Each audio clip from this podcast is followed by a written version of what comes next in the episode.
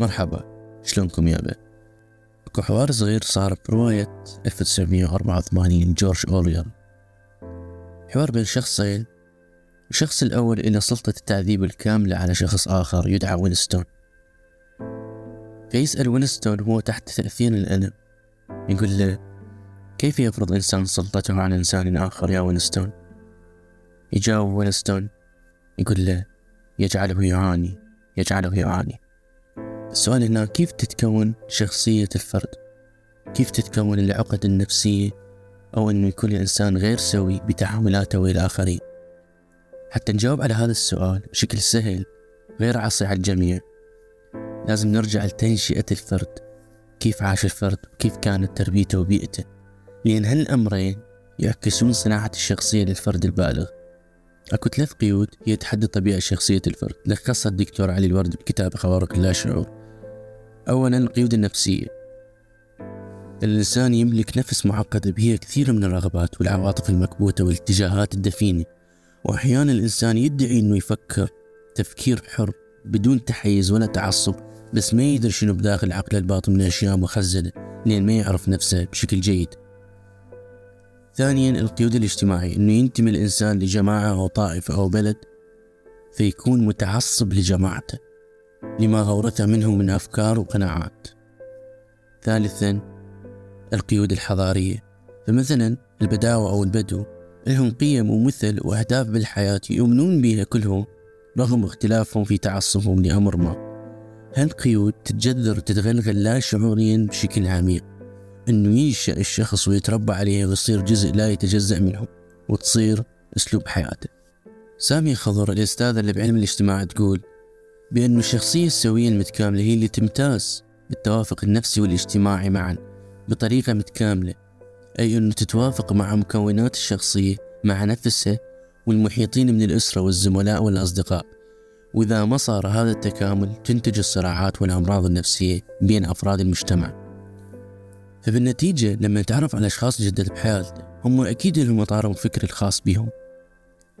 على الأغلب يملكون عقد نفسية بسبب القيود اللي هي الاجتماعية والنفسية والحضارية اللي ذكرناها. فمعرفة الشخص لنفسه والاعتراف بأنه هو غير سوي ببعض الحالات بسبب قيوده هو بداية الطريق الصحيح.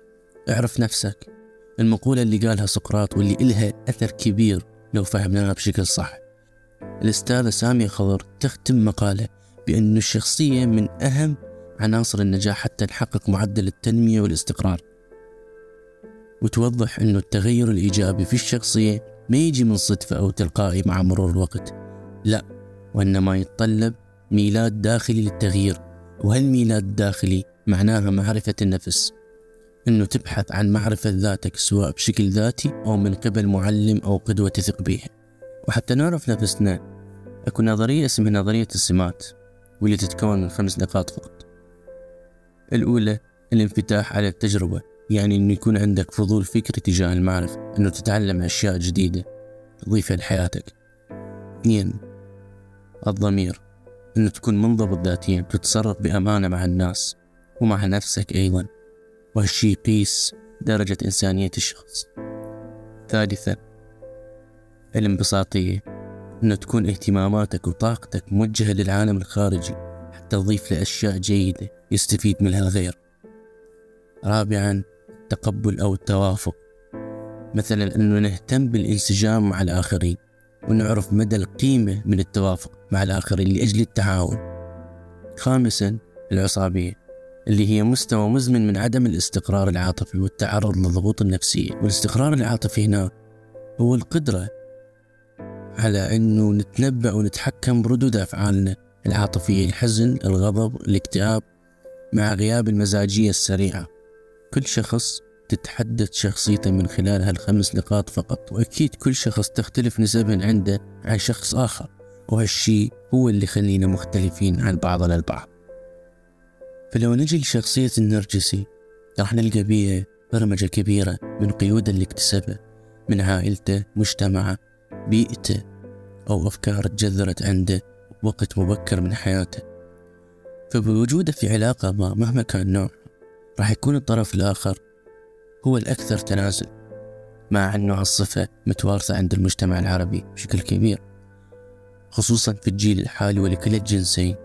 على سبيل المثال أكو نوعية أشخاص يخافون من الارتباط بفتاة واعية تعرف حقوقها اللي إلها واللي عليها وإنه هي تعرف معنى كلمة تنازل لأنه التنازل ضروري لحتى تستمر العلاقة. لكن هنا فعل التنازل خطر جدا لازم نعرف إيش وقت وليش يتم منحه وهل يستحق الآخر هذا التنازل يعني لو توصل المرحلة لعدم الاحترام أو سوء المعاملة المستمرة ومطلوب منك التنازل المستمر عنهم هل هذه علاقة ناجحة برأيك؟ وأنك تعتقد المهم وجود عاطفة أو مشاعر أو اهتمام متفاوت بينكم هل هذا الشيء كافي برأيك؟ أكيد الجواب لا لأن ماكو الأساس الأكبر اللي هو الاحترام فيبقى الشخص يعاني ويتنازل ويصحح ويتفهم لكن دون جدوى وبالنهاية استنزاف للقوى.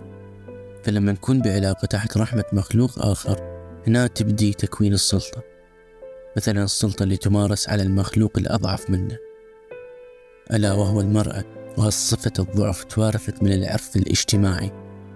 يحجون الأهل للبنت أنه الزوجة لازم تكون صالحة تعتني بزوجها بس ما خلوا فكرة براسها بأنه لازم تكون صاحبة هدف أو مبدأ أو قرار وعلى هذا الأساس تولدت عقدة الخضوع.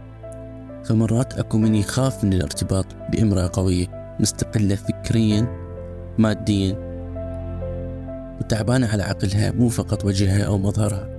فبالحقيقة ما ألوم محدودية وعي الشخص لكلا الجنسين خصوصا هالجيل لأن هناك من يستغل هالمحدودية أو سهولة كسب الثقة مرة الأخ أو حتى استغلال العواطف للوصول للغاية لأن نمتلك عقدة الخضوع المتجذرة أو بشكل عام يحس الشخص بعدم الاستحقاق لما هو أفضل أو لحياة أفضل فيبقى في مكانه. وبرأيي الشخصي مهما كنت اللي تسمعني تعاملك مع شخص غير سوي محاولة إصلاحك إليه مو مسؤوليتك أبد. فمن الخطأ الاستمرار لمحاولة إصلاحه.